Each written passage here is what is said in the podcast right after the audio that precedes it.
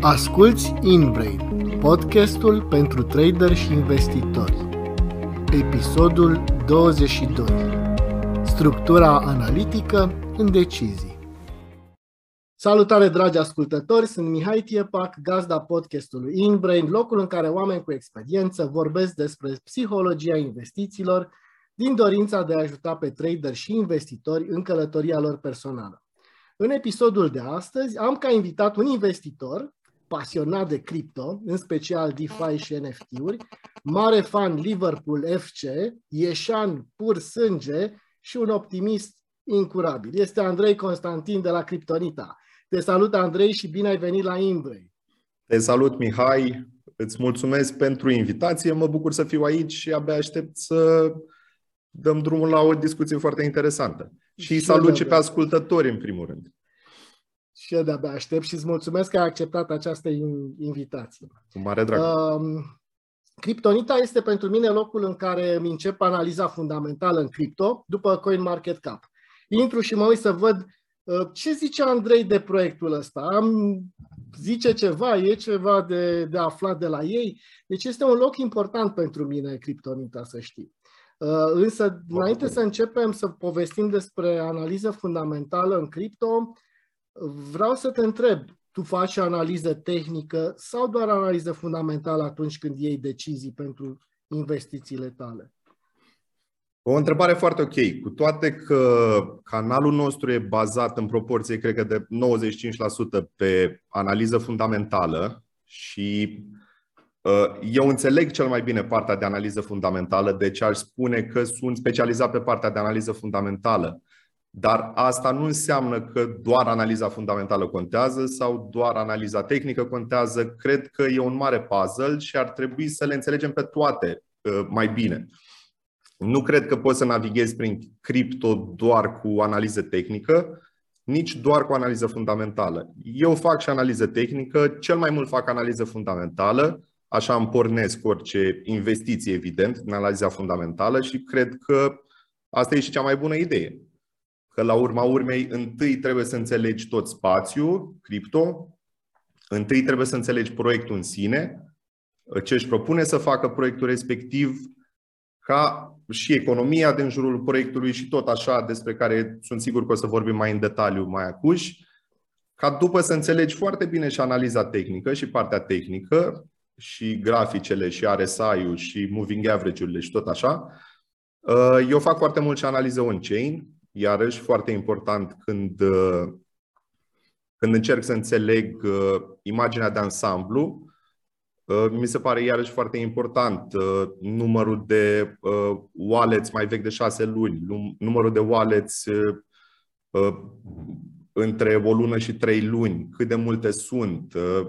Sunt foarte, foarte multe date on-chain care ne pot ajuta să, Într-adevăr, într-adevăr. Să ne formăm o imagine de ansamblu cât mai, cât mai completă. Da. Um, uite, eu cred că fiecare își face analiza fundamentală după propriile leguri. Eu am mai de mult am făcut un video despre mm, elementele mele de analiză fundamentală într-un soi de, de, de ghid, însă vreau să știu care sunt criteriile după care tu evaluezi un proiect. Care ar fi ghidul tău de evaluare fundamentală a unui uh, proiect?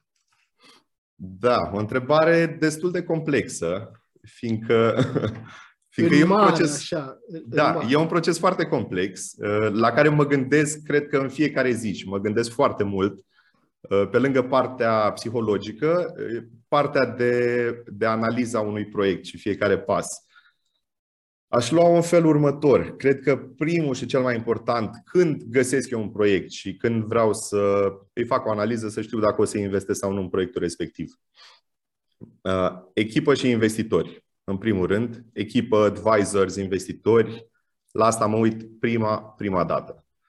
Uh, dacă echipa este publică, evident, uh, ce fel de investitori sunt, dacă echipa este mare, de exemplu, dacă e o rețea de infrastructură la care mă uit, un Avalanche, o Solana pe care să zicem că le-am fi văzut acum 2 ani sau un an jumate. Uh, dacă au șapte developeri, dacă au trei developeri, dacă au 28 de developeri, ce experiență au developerii respectivi, uh, ce CEO au, mi se pare foarte, foarte important. Adică e un, e un pilon când uh, facem o analiză de genul ăsta și un punct de plecare foarte important care poate să ne ajute în a ne forma o idee bună, o idee de investitor, o perspectivă de investitor.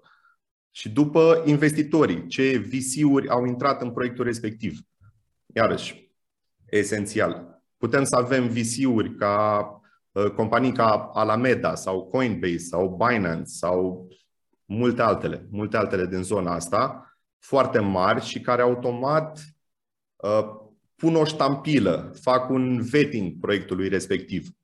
Știm că acolo sunt niște oameni mult mai pregătiți și probabil mult mai smart decât mine și decât uh, și decât noi, analiștii, care nu avem echipe în spate, pentru că oamenii au o experiență vastă în spate și au echipe foarte mari care lucrează la a face vetting la un proiect. Așa că putem să ne luăm și noi după, după ce decizii iau ei și mi se pare o idee foarte bună aici. Deci, așa încep, așa încep întotdeauna. Doi, mă uit la ce produs au lansat sau ce produs vor să lanseze. Uh, unde se integrează produsul respectiv. Dacă intră în uh, zona de DeFi, dacă avem un produs în zona de gaming, dacă produsul apare în white paper și uh, urmează să fie lansat peste un an jumate. Foarte, foarte important. Că dacă deja avem un produs lansat, putem să vedem, să-l testăm, să vedem cum funcționează. Că e un AMM sau o platformă de lending and borrowing. Putem să vedem cum funcționează produsul respectiv, avem alți user care deja au interacționat cu produsul respectiv. Deci, iarăși, aici putem să ne jucăm foarte mult și să înțelegem ce potențial ar avea produsul respectiv pe viitor. Deci ăsta este, ăsta este clar punctul 2. Punctul 3, foarte important, mi se pare și mi se pare din ce în ce mai important, partea de comunitate. Ce fel de comunitate a reușit să adune proiectul respectiv până atunci? Și mai important, nu neapărat numere și atât, dar uh, cât de activă și loială este comunitatea respectivă. Adică poți avea 10.000 de oameni uh, care să fie activi constant pe Discord și să, și să aducă plusuri în continuu și să comunice cu echipa, ceea ce e un mare, mare plus pentru orice proiect. Sau poți să ai 60.000 de oameni care au dat un follow pe Twitter și cam atât și asta se numească comunitate. Deci este iarăși foarte important. Am înțeles. Bun, bănuiesc că tu nu investești în toate proiectele și uh, unele dintre aceste argumente sunt mai importante decât uh, celelalte. Care îți dau ție încrederea? Că vorbim uh, aici de încredere, de emoția încredere pentru a scoate niște bani și a investi într-un proiect. Uh, da, iarăși o întrebare foarte bună. Odată ar fi, odată ce m-am uitat și la echipă și la toate despre care am vorbit mai devreme și comunitate și iarăși n-am reușit să punctez și un, un pilon esențial când luăm orice decizie de investiție e partea economică a proiectului. Deci partea de tokenomics, asta e o parte care ar trebui să, ar trebui să fie prima. Adică toate despre care am vorbit sunt la egalitate ca importanță pentru mine. Nu, Că pur și simplu le-am pus într-o listă nu înseamnă că una e mai importantă ca cealaltă. Deci, economia este absolut esențială și să înțelegem cum uh, funcționează uh, distribuirea de token pe termen lung, să înțelegem distribuirea inițială, să înțelegem uh, vestingul echipei și vestingul investitorilor. Dacă avem, dacă echipa are vesting toți tokenii care să zicem că sunt 20% pe 3 luni, sau pe 4 ani, este ori un red flag foarte mare, ca au pe 3 luni, deci, deci ai face chestia asta, ori au un vesting pe 4 ani, ceea ce este un semn că echipa are încredere în proiectul respectiv și vor să-l facă să funcționeze ca să-și ia și vestingul pe 4 ani. Iarăși, să înțelegem cum, cum funcționează inflația într-un proiect de genul ăsta. Că foarte multe persoane uh, investesc, într-un, uh, investesc într-un proiect când să zicem că inițial au 100 de milioane de token în piață, ei având 5 miliarde supply maxim. și văd prețul de un dolar la 100 de milioane, ceea ce înseamnă market cap de 100 de milioane în momentul respectiv.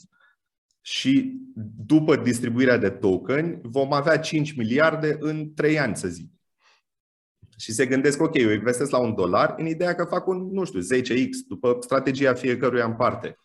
Doar că ca să ai 10 dolari în 3 ani, când o să avem 5 miliarde de token în piață, înseamnă automat un market, un market cap de 15 miliarde. Așa că, nu, mă scuzi, de 50 de miliarde, mă scuzi. 10 ori 5, deci 50 de miliarde. Care este cam, cam mult pentru... Care este cam mult. Nici Solana nu are 50 de miliarde și vorbim de Solana. Ca să nu mai spunem de proiectele în care nu este un max uh, supply pentru tokenuri Absolut. care sufle, suferă fenomenul de inflație. Căci exact. Să... Și avem inflație constantă. Da. da.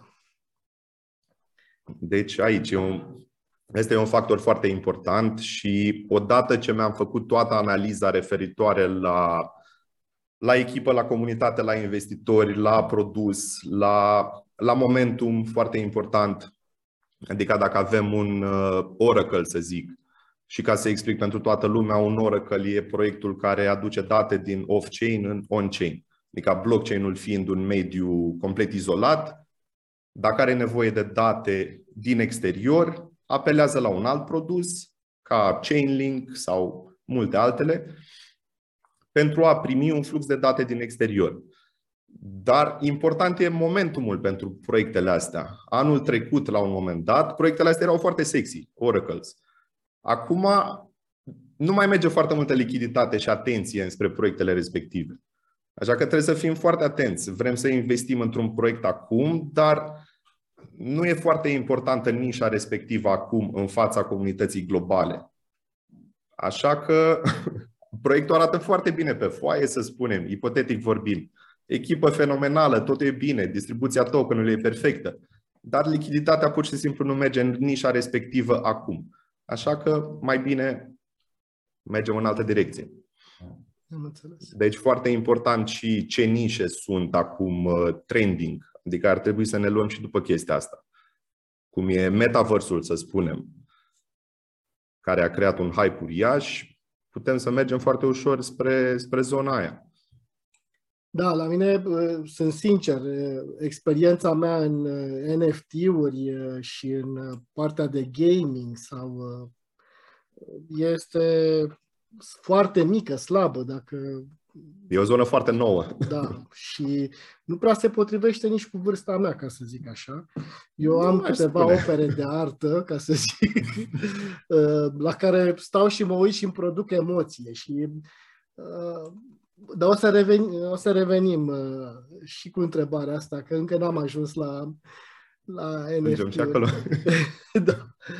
Um, bun, dar ai avut și proiecte în care ai investit și nu ai făcut profit. Uh, cum îți gestionezi emoțiile?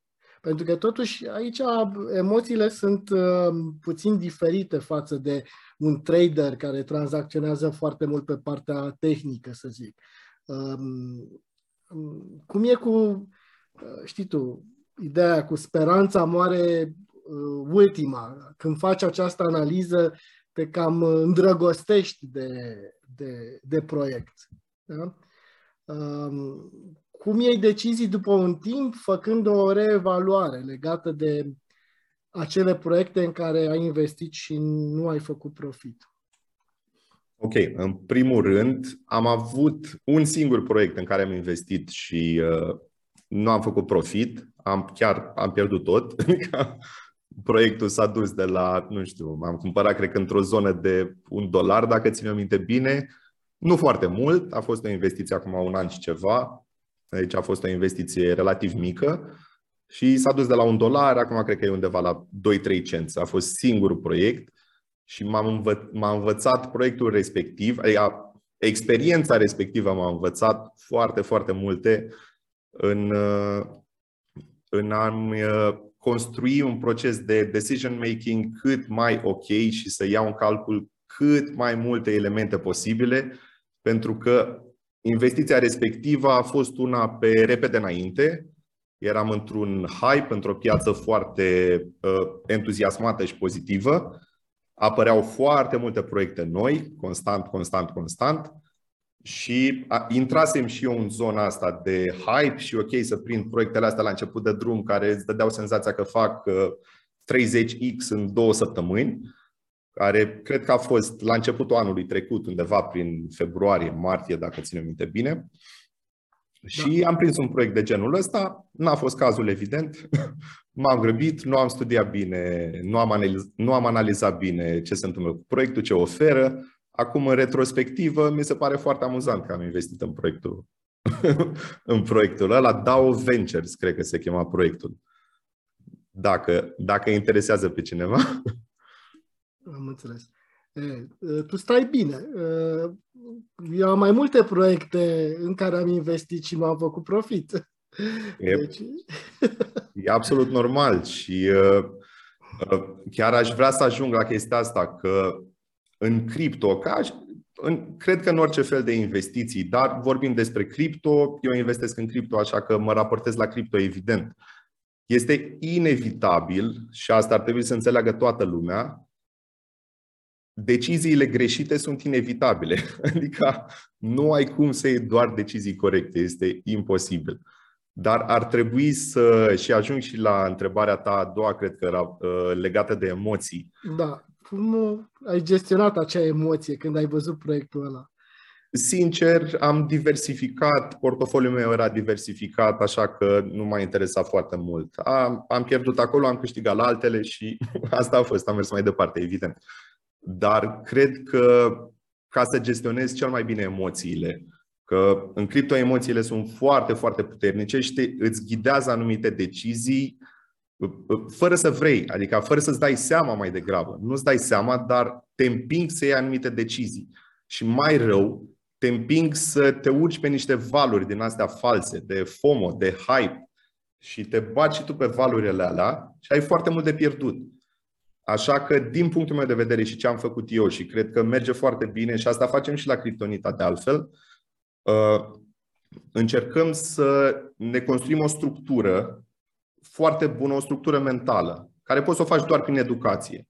Și structura asta analitică pe care încerci să-ți o construiești în timp, educându-te mai mult, te uiți la mai mulți oameni, citești, îți iei informații din cât mai multe locuri posibile odată ce ți-ai format structura asta, structura asta îți, îți dă din ce în ce mai multă claritate în, în luarea de decizii. Și pe măsură ce ai mai multă claritate, automat îți va veni natural să iei decizii analitice și nu emoționale. Așa că o să, separe, o să se separe natural toată partea asta emoțională din cripto, din luarea de decizii.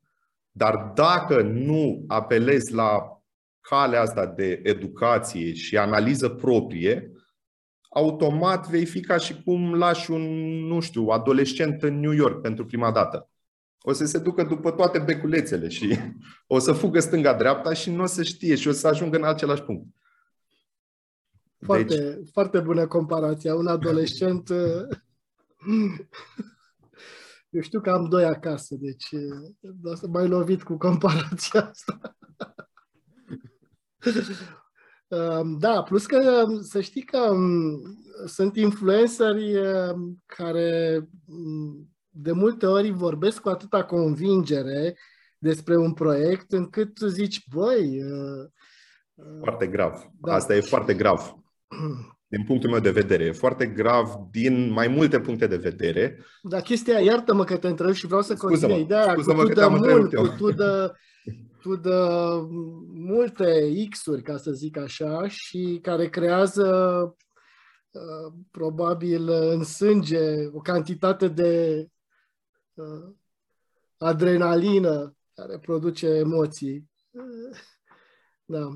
Da, și scuză-mă, vorbeai despre acei influenceri care da, mi se pare, mi se pare foarte, foarte grav ce fac unele persoane de genul ăsta, pentru că sunt foarte mulți influenceri pe Twitter în special, unde persoanele mai neexperimentate, de obicei cam acolo ajung. Ajung pe Twitter, ajung pe anumite grupuri de Telegram și își găsesc niște oameni care par a fi foarte influenți, au comunități mari, au 300.000 de followers sau cine știe cât, numere foarte mari.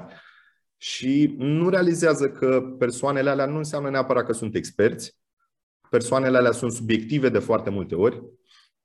Și persoanele alea la fel nu înseamnă că dau neapărat sfaturi bune, așa că nu ar trebui să ne luăm după persoanele respective. Ar trebui să luăm anumite lucruri și anumite componente din ce spun, din ce spun persoanele respective ca să ne ajute pe noi să avem o structură analitică mai bună și ca să putem să luăm propriile decizii. Așa, multe persoane devin dependente de ce spun și ce fac influencerii respectivi.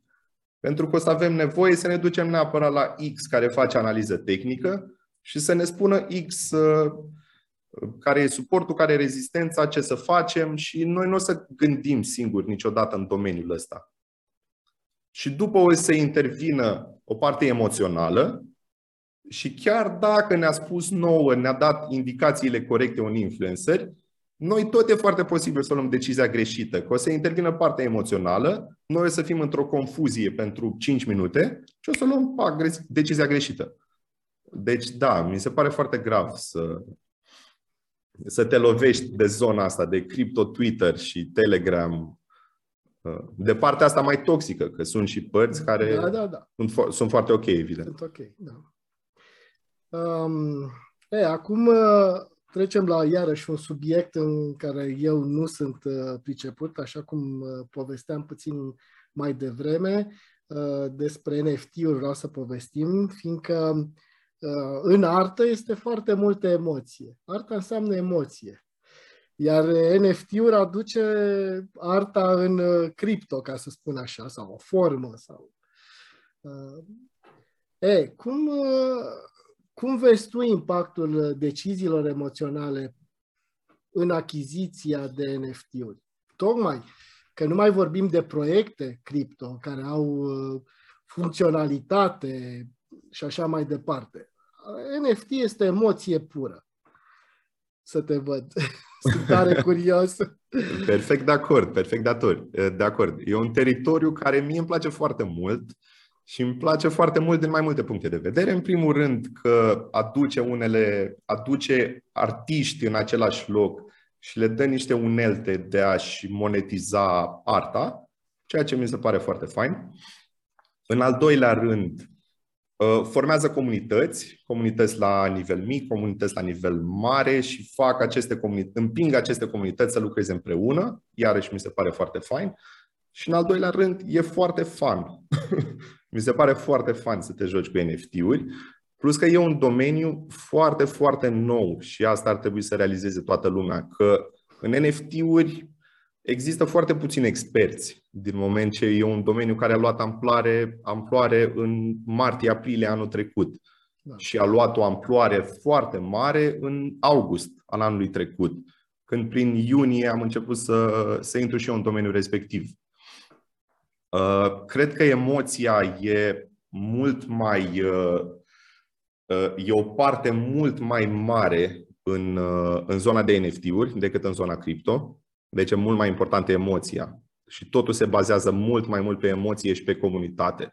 Pentru că NFT-urile nu au mare lucru uh, la nivel de utilitate față de cripto. La cripto avem niște, niște proiecte, niște platforme, niște rețele. Avem Ethereum, avem Solana, avem multe, multe altele care chiar fac ceva și chiar au utilitate și userii respectiv chiar intră acolo și Uh, își blochează banii în niște smart contracts sau indiferent, uh, nu are rost să intrăm în detalii. Da. În schimb, NFT-urile, da, ai cumpărat o imagine, cei drept, care nu face mare lucru. Pur și simplu ai cumpărat-o în speranța în care o să o vinzi mai scump pe viitor. Deci aici ai foarte multe emoție și dacă, dacă înveți să, să citești emoția asta, și mie asta îmi place foarte mult la zona de NFT-uri, că încerci să intri în zona asta de psihologie colectivă și vezi cum merg trendurile astea și uh, uh, de ce se formează anumite trenduri și de ce niște colecții prind amploare.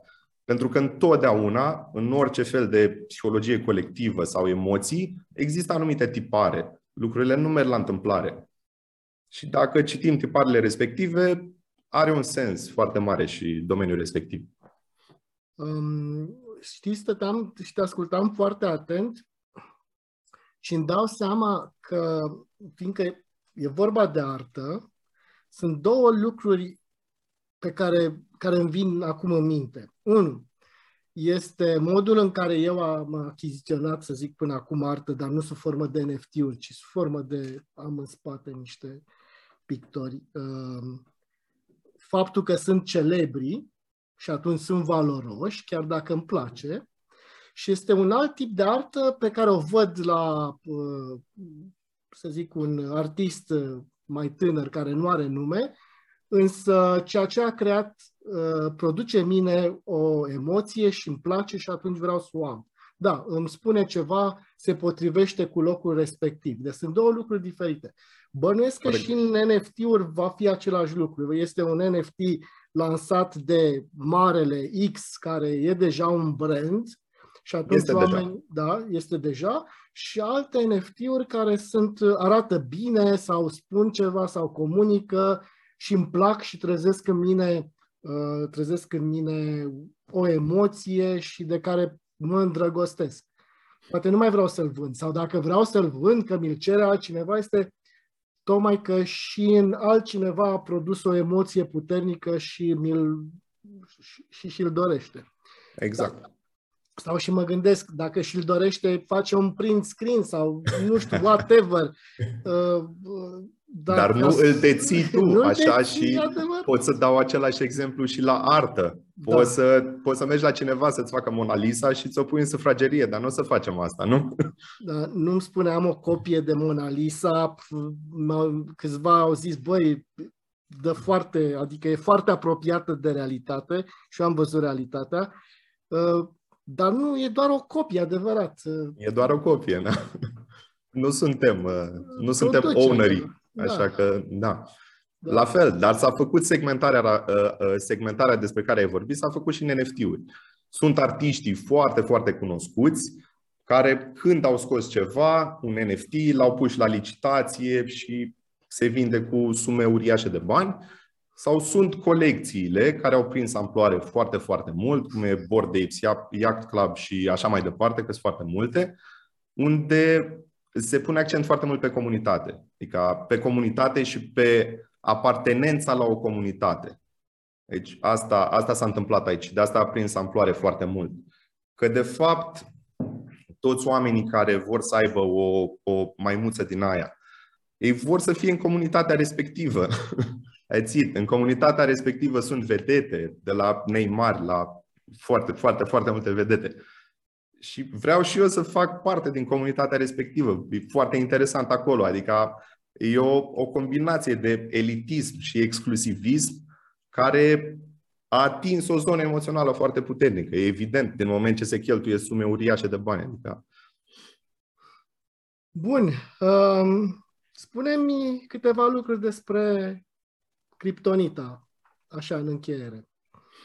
Despre Kryptonita pot să-ți spun că e un proiect care s-a născut în aprilie al anului trecut și am pornit la drum cu ideea de a, de a forma o comunitate. Asta a fost uh, punctul meu principal și ăsta este și acum. Deci ăsta este cel mai important pentru mine. Să se, formeze, se formeze în primul rând o comunitate foarte bine închegată și o comunitate de oameni cu același mindset sau cel puțin cu oameni care vor să meargă între, înspre același mindset. Și anume un mindset de creștere, un mindset de growth. Să vrem să învățăm împreună, să ne punem întrebări, să eventual să ne întâlnim la un moment dat, nu toți evident, dar, dar o parte dintre noi și cel mai important să vrem să învățăm împreună și să creștem împreună și să, să ne dăm seama că uh, din cripto, pe lângă că ne oferă niște oportunități financiare uriașe, dar ne ajută să ne dezvoltăm foarte mult. Și ne ajută să ne formăm acest mindset despre care spun, mindset de creștere, mindset de învățare, care se transpune și în viața noastră personală și care ne ajută să stăm activi și să vrem mai mult de la noi și să vrem să, să cucerim acest domeniu. Este o echipă în spate este o echipă în spate, da, nu sunt singur, suntem, uh, uh, suntem în jur de 5 oameni. Deci, uh, avem designer, avem, da, este o echipă Bun. Eu o echipă am să las în descrierea acestui video, acestei înregistrări, cu toate că podcastul este și pe Spotify și pe Apple Podcast, dar uh, pentru cei care îl urmăresc pe YouTube, uh, o să las în descriere un link către canalul vostru YouTube uh, și rugămintea mea este să mai îmi dai și alte informații pe care vrei să le, le pun pentru a accesa grupul sau comunitatea Kryptonita. Pentru persoanele la început de drum, mai avem un canal care se numește Cryptomatics, sunt uh, împreună și le-am gândit uh, de așa natură ca Cryptomatics să fie mai mult pentru începători, să explicăm conceptele de bază, ca mai apoi să ajungă pe Kryptonita și uh, să vadă cum funcționează un proiect, aspectele tehnice, mecanisme de consens și așa mai departe, ca mai apoi să și ia singuri, sing, propriile decizii uh, când e vorba la investiții. Foarte frumos. Ce urare să le facem noi ascultătorilor? Eu așa închei de fiecare dată cu câte o urare. Uh, ok, din punctul meu de vedere, să pună preț cât mai mult pe educație și pe analiză și pe gândire proprie și rațională. Deci să învețe cât mai mult și în domeniul ăsta și în alte domenii. Nu vorbim doar de cripto, bineînțeles, acum episodul, episodul ăsta cu tine este despre cripto, dar nu e valabil doar la cripto. Important e să, să evoluăm constant și să încercăm să ne calibrăm cât mai bine uh, și emoțional și mental pentru a avea succes în ce vrem, în cazul ăsta cripto. Da. Mulțumesc mult că și să știi că te mai aștept la InBrain și eu Mare să drag. fac uh, Oricând. urarea mea obișnuită. Eu te aștept în Iași. Bine, vin, clar. Uh, tranzacții fericite și uh, investiții chipzuite, ca să spun așa, că e și frică. Uh, acum vorbim despre NFT-uri și aceste, aceste emoții. Numai bine! Te salut, Mihai, mulțumesc din nou pentru invitație. Numai bine!